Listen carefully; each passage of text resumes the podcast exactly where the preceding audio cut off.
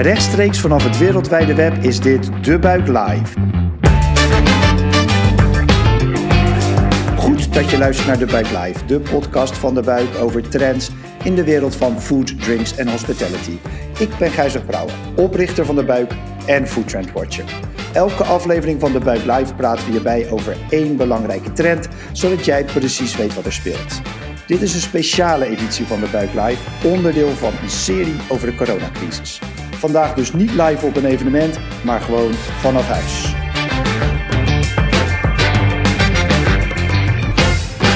Mijn gast vandaag is Petra Possel, presentator van het radioprogramma Manjare en recensent van het NRC in Amsterdam.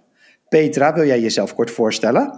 Uh, dag Gijsbrecht, dank voor de uitnodiging. Hartstikke leuk om hier te zijn. Uh, ik ben uh, dus Petra Possel. Ik ben een vrouw van bijna 57 jaar.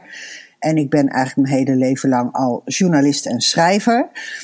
Uh, ik werk dus voor de radio, voor Mandjaren, maar ik werk ook voor de krant. Daar schrijf ik restaurantrecensies voor NRC Handelsblad uh, in Amsterdam bijlagen. Dus dat gaat puur over Amsterdamse restaurants. Uh, Joël Broekaert, die doet landelijk, ik doe Amsterdams. En daarnaast ja, schrijf ik boeken en die zijn behoorlijk persoonlijk. Dus mijn eerste boek heette Vrouw in de Rouw. Dat ging over de periode nadat ik helaas mijn man heb moeten begraven. Daarna uh, heb ik een boek geschreven dat heette Troost van Eten. Nou, dat is logisch. Als je in de rouw bent, dan ga je daarna heel veel eten. En dat is heel erg lekker en het geeft ook heel veel troost. En daarna heb ik een boek geschreven dat ging over de stad uit. Dus hoe ik na 30 jaar Amsterdam naar een heel klein dorpje in Friesland ben verhuisd. En hoe dat dan is. Nou, daarnaast geef ik een beetje les op de Hogeschool van Amsterdam. Uh, ik probeer wel eens uh, sommelier te zijn. Ik heb een opleiding gevolgd net aan de Academie voor Gastronomie. Dus ik doe eigenlijk heel veel verschillende dingen. Maar uh, die gaan allemaal weer naar het centrum toe. En dat wil zeggen eten en drinken. Want dat is eigenlijk hetgene waar ik het hardst voor loop.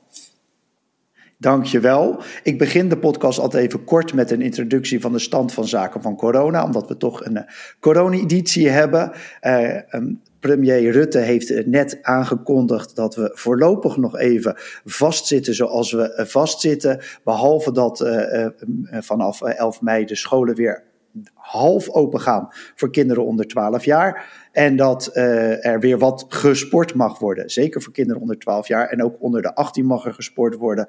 Maar dan uh, op anderhalve meter. Dus daar zullen bepaalde sporten maar voor in aanmerking komen. Wat betreft eten en drinken is er eigenlijk niks veranderd. Behalve dat de festivals en alle grote evenementen voor de hele zomer zijn uh, afgezegd, eigenlijk tot 1 september. Dus dat leidt wel tot veel verdriet bij uh, ook de foodtrucks, bij de cateraars en de, en de event, uh, alle, de hele evenementenindustrie. Um, dus wat dat betreft zitten we voorlopig nog even in, het, uh, in hetzelfde schuitje. En blijft ook deze podcast dus onverminderd hopelijk relevant. Um, wat ik leuk vind om mee te beginnen, Petra, is um, toch even, ja, jij bent uh, ja, uh, ik zou het ik, zonder enig disrespect de grand old lady van uh, de Nederlandse, Nederlandse food zou ik willen zeggen. Hè, die stem op de radio, die, ja, die, daar, daar, die, die, klinkt als een klok altijd. Iedereen die schakelt volgens mij ook nog wel een beetje in omdat jij het presenteert. je, hebt, je hebt natuurlijk je, je recensies in NRC, je hebt je boeken, je hebt je podcast. Hè, we, ja tien afleveringen ondertussen alweer. En ja, een enorm breed uh, spectrum. Een soort ja, duizendpoot is, is, is, bijna cliché, maar zeker wel van toepassing op het gebied van, um, van eten en drinken. Um, kan je eens, uh, voor mensen die Manjari niet kennen, kan je daar iets over vertellen? Want dat is denk ik wel de, de meest opvallende van het stel.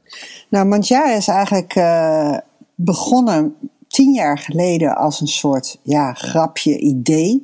Ik presenteerde toen al heel lang het radioprogramma Kunststof. En elke keer als ik een gast had uit de wereld van eten en drinken, zoals bijvoorbeeld koks die een, een kookboek hadden geschreven, dan kregen we enorm veel reacties. En dat bracht me op het idee, omdat ik zelf ook heel erg van eten en drinken hou, om te vragen of ik een speciaal programma hierover kon maken. Dus helemaal speciaal die niche van eten en drinken. En dat was er nog niet op de radio. Dus op televisie had je wel kookprogramma's natuurlijk. Uh, we kennen ze allemaal. Maar een ongesponsord, niet commercieel radioprogramma waarin je het dus met je oren moet doen en met proeven en met ruiken, maar dus niet ziet wat we aan het doen zijn als het over eten, koken gaat. Dat leek, dat leek me hartstikke leuk. Toen mocht ik uh, voor het Radiolab uh, één pilot maken die we toen uitgeprobeerd hebben en die ontzettend goed beviel. En daar zat bijvoorbeeld aan tafel Johannes van Dam, want hij leefde toen nog. En toen zei de zendermanager, en dat is zoals je weet een hele belangrijke man, in dit geval een man, nu komt er een vrouw, um, die zei van uh, ga maar een programma maken. En eerst was dat programma maar één keer in de maand. En toen werd het steeds vaker. En nu zijn we elke week op vrijdagavond. Het is een, een, een, radioprogramma waarin de verbeelding natuurlijk een hele grote rol speelt. Want je praat over eten en drinken en koken. Maar uh, je ziet niks als luisteraar. Uh, tegenwoordig overigens hebben we er wel een camera bij staan. Maar het echte werk zie je natuurlijk niet. Ja, en dat vind ik juist precies het hele leuke van dit programma. Uh, het is een beetje als een soort talkshow opgezet, toch? Ja, het is, het is gewoon een regelrechte talkshow. Uh, we hebben eigenlijk vanaf het begin karakters uitgewerkt. Dus uh, eigenlijk is de redactie is ook meteen een karakter aan tafel, om het maar zo te zeggen. Dus we hebben de jongste bediende, Janneke Kuiper. We hebben de charmante assistente, Francine Knorringa. En we hebben diverse rechterhanden, mensen die deskundigheid zeg maar, aan tafel brengen. Dat zijn eigenlijk de vaste elementen van het programma. En verder schuift iedereen die ertoe doet in die wereld eigenlijk aan. En het kan een boer zijn, een producent, het kan een kok zijn, het kan een journalist zijn, kookboekenschrijver en ga zo maar door. Uh, dat is eigenlijk de, ja, de hardware van, van Manjare. Ja, ik ben zelf vaste luisteraar, dus bij dat, eh, dat wist je al. Mm -hmm. ik luister meestal als podcast over de volgende dag. Dan, uh, als ik een rondje ga rennen, dan zet ik hem gewoon op. Dus uh, dat vind ik ook wel makkelijk ervan. Ja. En daarnaast ben jij ook recensent. Ja. dat doe je voor NRC. Daar zei je net kort al even wat over. Um, nog los even van het feit dat het nu stil ligt. Maar hoe, hoe gaat dat er aan toe? Um, zo, of ging dat er twee maanden geleden of een half jaar geleden aan toe? Hoe, hoe moet ik dat voorstellen? Uh, hoe recenseer jij? Wat recenseer jij? Ja, ik, na een half jaar, een, twee maanden geleden uh, leefde ik nog in het paradijs. Misschien had ik dat niet altijd door, maar dat was zo. Dus ik ging elke week op kosten van de krant, en dat zeg ik er heel nadrukkelijk bij om aan te geven dat de krant een budget heeft om medewerkers res, restaurants te laten bezoeken, waardoor je toch een zekere vorm van onafhankelijkheid kunt garanderen. Uh, dus de krant die, uh, die, die liet mij een lijstje maken van nieuwe restaurants. En elke maand stopte ik er altijd eentje tussen die wat minder nieuw uh, was. een golden oldie, dus misschien wel 20 of 15 of 25 jaar bestaat. Of bestond. en ik ga daar eten. En ik, ik, ik maak ja, ik mag heel veel uh, verschillende gerechten bestellen. Dus ik maak soms wel de indruk op uh, de, de gastheer of vrouw van jeetje, Mina, die eet zich helemaal klem. Nou, dat is ook wel een beetje zo. En uh, ik bestel dan wijn en bier en ga zo maar door. En ik schrijf daar een stukje over van 685 woorden elke week. En ja, eerlijk gezegd, ik hoor heel vaak van mensen van ja, maar dat wil ik ook. Nou, dat snap ik dus heel goed. En ik ben, ik ben die mazzelaar die dat mag doen. En ik heb ook altijd een vaste, uh, vaste meeeter, zal ik maar zeggen. Uh, en dat is uh, toevallig mijn eigen man. En hij is kok. hij doet heel veel cateringen en privédiners. Dus hij heeft wel de kennis, maar hij is niet gebonden aan welk restaurant dan ook. En dat maakt dat hij als min of meer onafhankelijke persoon dus ook mee kan. We hebben elkaar ook op die manier ontmoet, enkele jaar geleden. En hij gaat gewoon met mij eten. En we zitten de hele avond eigenlijk alleen maar over eten te praten. Over dat wat we op ons bord hebben, wat we ervan vinden, hoe de service is. Uh, of we uh, kunnen detecteren waar de saus uit bestaat, wat hij zo lekker maakt. Nou, al die dingen. Nou, dat is natuurlijk een uh, fantastisch beroep om te mogen doen. Ja, nee, dat klinkt inderdaad helemaal geweldig. En uit eten gaan, ik doe het uh, zowel voor mijn hobby als ook zakelijk. En uh, ja, dat is ook gewoon, dat is ook gewoon geweldig. Ja, dat, dat, is, dat is, kan ook zeker jaloersmakend zijn. Um, en laatste puntje nog even om bij het persoonlijke nu een beetje een soort van pre-corona te houden is. Je zei net zelf ook al even in je eigen voorstelrondje van, ja, jij bent een paar jaar geleden naar Friesland verhuisd. En je was daarvoor natuurlijk een echte stadsmus, om het zo te zeggen. Ja gewend aan Amsterdam. Eh, kan jij misschien heel kort nog zeggen, van, wat heeft dat nou aan je, aan je manier van eten veranderd?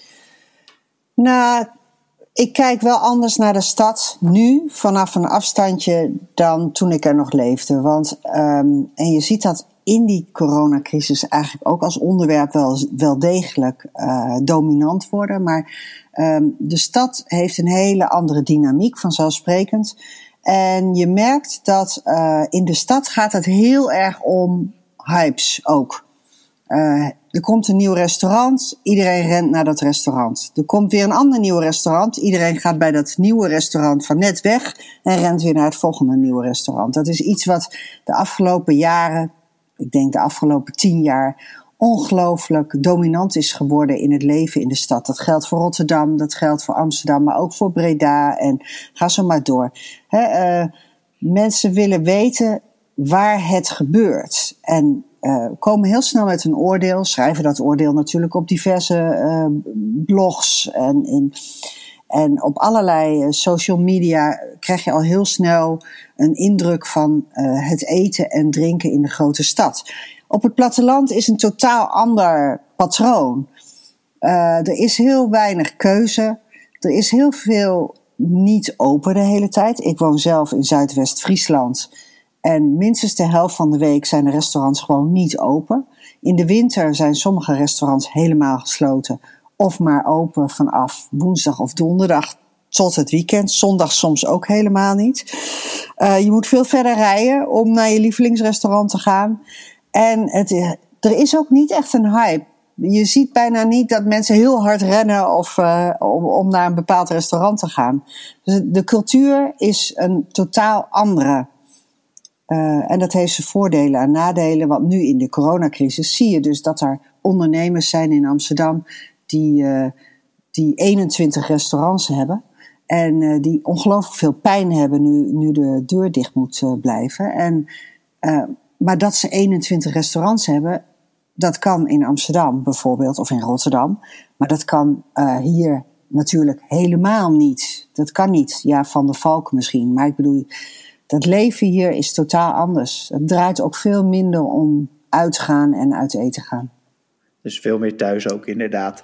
Um, Jij zit nu natuurlijk gewoon ook al zes weken in, in dit hele corona-verhaal. Um, wat heeft dat concreet voor jou betekend? Mandjaren nou, anders, geen recensies, dat soort dingen bedoel ja, ik. Ja, nou ja, de recensies. Ik, ik heb één recent, recensie kunnen schrijven begin maart. Daar ben ik zelf heel snel mee aangekomen zeulen, want het is ook freelance werk. Dus uh, uh, de rubriek viel meteen weg toen de restaurants dichtgingen.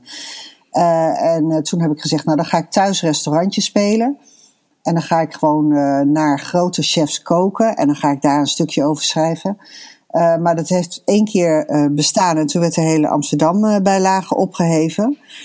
gelukkig komt hij volgende week weer terug en mag ik weer schrijven over hoe je omgaat met het niet uit eten gaan. Wat voor heel veel mensen, zoals ik, echt een groot gemis is. Omdat ik besta gewoon voor een groot deel uit eten en drinken buiten de deur. Dus, dus dat heeft het wel degelijk meteen praktisch ingegrepen op mijn leven. Bij Manjare hadden we altijd een setting waarin het publiek, het luisterpubliek, zich kon aanmelden en welkom was. Um, we zaten in een kookstudio van Mr. Kitchen op het uh, Westergasterrein in Amsterdam. Uh, we hebben daar een, uh, goede, goed geoutilleerde keuken, waar ze zelf ook natuurlijk altijd op koken, die jongens. En door de coronacrisis ja, konden we wel inpakken, want dat mag niet met zoveel mensen bij elkaar. Dus nu zitten we in het radiohuis in Hilversum. En uh, daar kan je helemaal niet koken. Ik denk dat er één dingetje is, een magnetron, waarin je iets kunt opwarmen. Dus we hebben gewoon als redactie onze hele attitude moeten veranderen. En de manier ook waarop we onze gasten uitnodigen en met onze gasten omgaan. Dus we hebben lijnverbindingen met de studio door het hele land. Dus we, we hebben onze gasten aan een lijntje. En zelf zitten we in de studio met ons maximale toegestane drie personen op anderhalve meter afstand.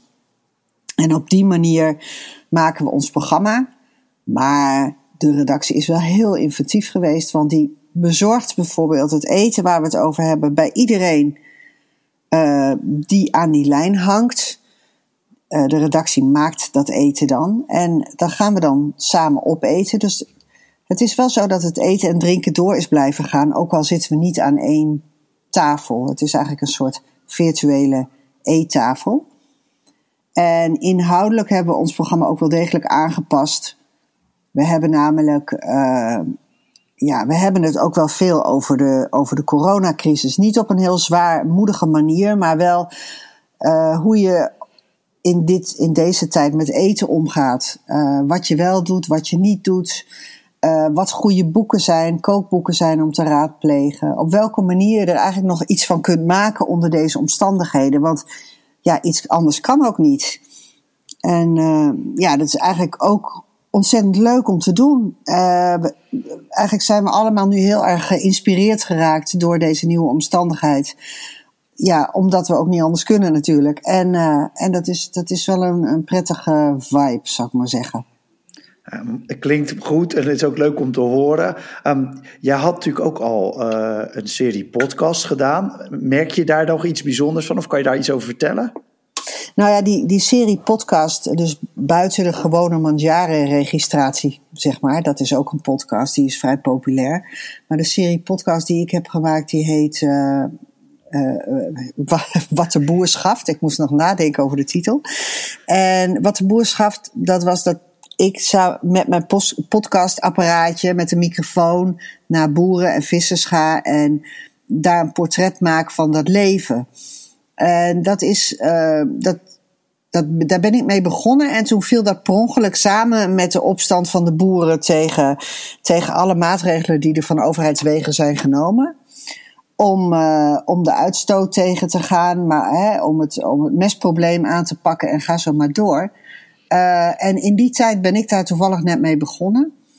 En dus kreeg dat eigenlijk al wel een beetje aandacht. En nu misschien nog wel meer, omdat, omdat mensen, uh, en dat merk ik echt, mensen die ik goed ken, die in de stad wonen, toch een beetje anders zijn gaan kijken naar uh, de bevoorrading door de boer en de visser. En niet alleen maar negatief. Veel mensen gaan nu naar streekwinkels waar ze hun boodschappen kopen. En ik, ik heb ook gewoon kennissen en vrienden die zeggen: Nou, ik wil die stad wel uit. Ik wil gewoon weer wat meer uh, wonen bij de plekken waar, ja, waar het leven wat rustiger is. Waar we wat minder in een kippenhok leven. En waar ik gewoon zelf op de fiets uh, mijn spullen kan gaan halen of een moestuintje kan aanleggen.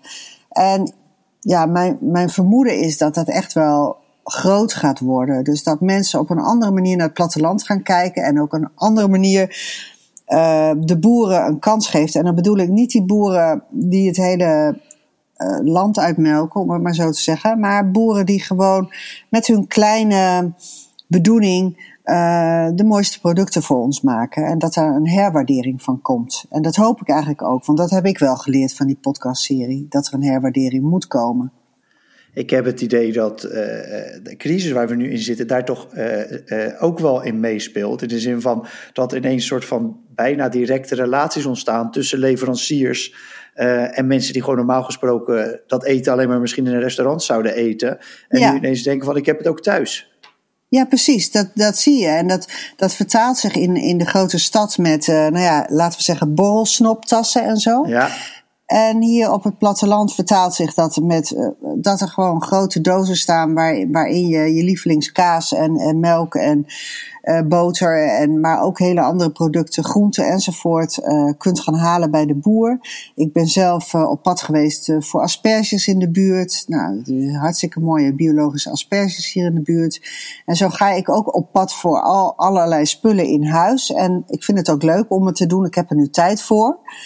Ehm, natuurlijk allemaal met de gewenste voorzorgsmaatregelen. En, en ik ga er ook geen 40 kilometer voor rijden. Maar ik vind het gewoon heel leuk dat op deze manier er een besef komt uh, van, van hoe belangrijk dat is. Dat we lokaal eten en dat we onze lokale ondernemers daarin steunen heb jij nu, uh, uh, ja, je zegt ik, ik, ga ervoor op pad, ik, heb, uh, neem er wat tijd voor. Neem jij nog tijd voor andere dingen? Ben je weer meer aan het schrijven? Of zie jij ja. gevolgen van de crisis zeg maar, op, je eigen, op je eigen productiviteit?